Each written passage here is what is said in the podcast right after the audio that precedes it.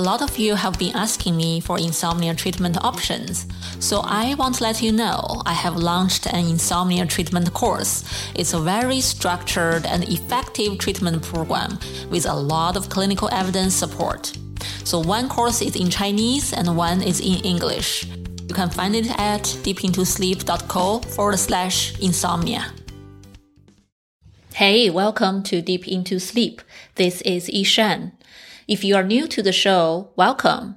If you've been listening to my show for a while, you possibly already know me. As a sleep specialist and a clinical psychologist, I treat insomnia in my clinical work.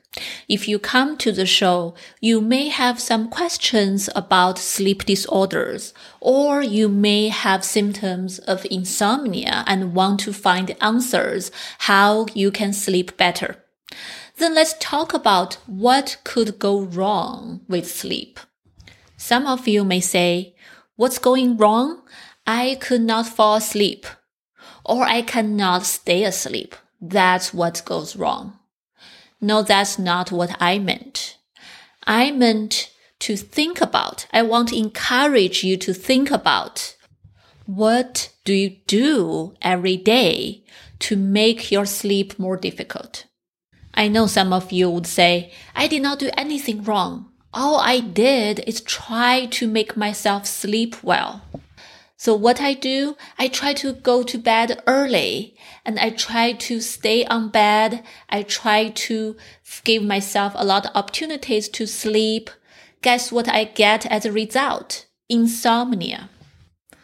And what I would say exactly because staying on bed for too long is exactly one of the biggest mistake people can make when they are experiencing symptoms of insomnia. What? How come? If I try to make myself sleep, how come I end up not sleeping? That's how our brain and our body works. If we spend too much time on bed trying to force ourselves falling asleep, but we could not be able to, then our brain will make the link between bad and discomfort, scary feelings, anxiety, worries. Guess what's going to happen next? Whenever we go to bed, our brains start to send us this alarming signal, tell us, oh no, worry, anxiety, scared, I cannot fall asleep. And of course, those will keep us awake. And actually, there have been quite a lot of clinical data to show that for people with insomnia, when they go to bed too early, get up too late, spend too long time on bed being awake, struggling to get some sleep, they end up having worse and worse symptoms of insomnia. One way to really tell about this is called sleep efficiency. So what's sleep efficiency? Sounds like a fancy professional words. Let's use an example. Let's say I have insomnia. Then I decide I need more sleep. I need to create bigger chance for myself to sleep. So I go to bed at 9 p.m. and I got up at 7 a.m. That way I can make sure I get 10 hours of sleep. Perfect, right? I would be happy. The problem is I cannot fall asleep. It possibly took me like two or three hours to fall asleep. And then in the middle of the night, I got up several times, have difficulties fall asleep, so out of this 10 hours of total time on bed, I actually only fall asleep for about five hours. Then my sleep efficiency is 50%, 5 divided by 10, which is very low clinically. So we actually do want a higher sleep efficiency. That way, our brain will be able to start building association between bed and sleep. And then when we are ready to sleep, our brain is also ready and it will help ourselves to relax, to fall asleep easier. So force yourself to go to bed when you are not sleepy at all and cannot fall asleep at all is a huge mistake. That will only confuse your brain and make sleep even more challenging for you. Then what can we do? So after knowing all this, one way to really change your sleep related behavior is to postpone or adjust your time to go to bed.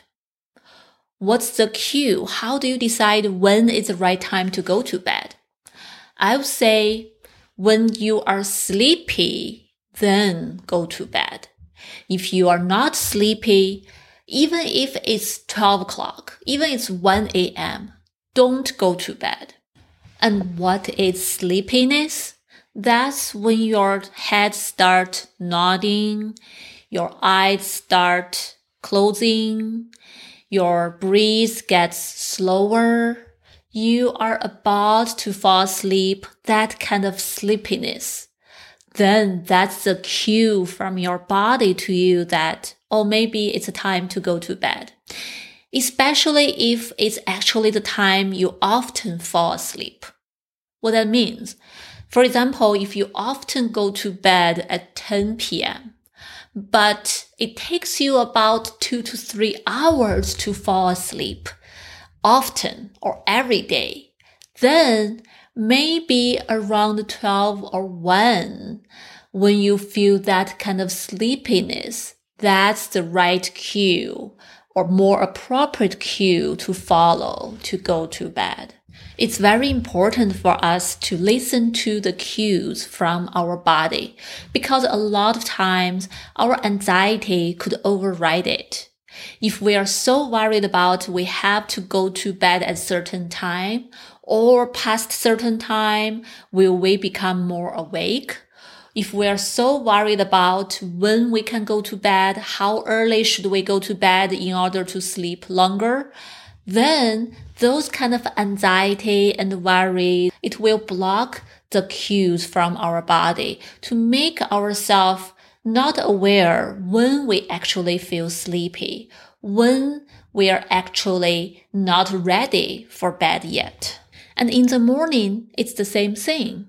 If you are awake, you are totally ready for the day you cannot fall back asleep anymore.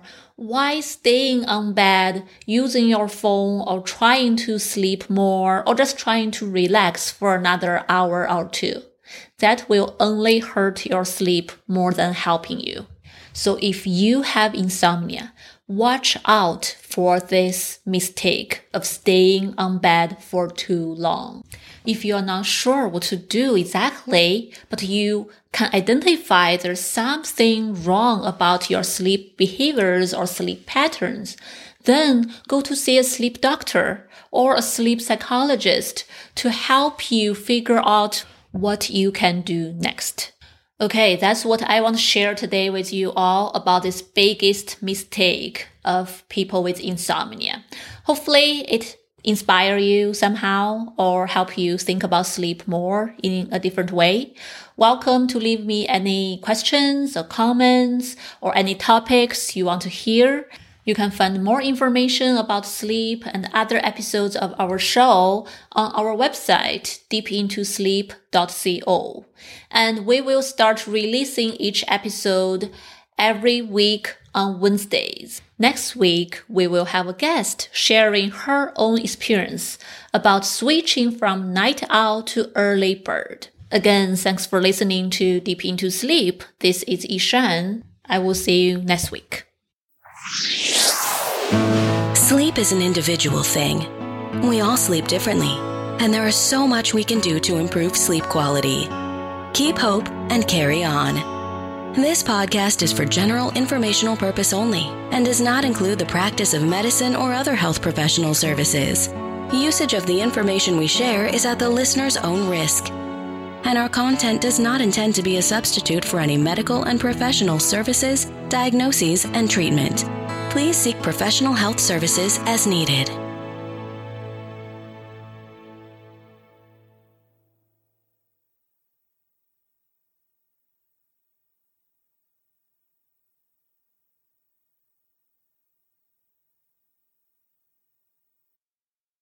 Are you suffering from insomnia? I promise you, the CBTI method in my course will definitely help you. Even if several nights of better sleep, that would be a world changing experience for you. I have had so many success from my insomnia patients who have taken this course over the years. If you know someone who are struggling with sleep, go to my website and check out my course at deepintosleep.co forward slash insomnia.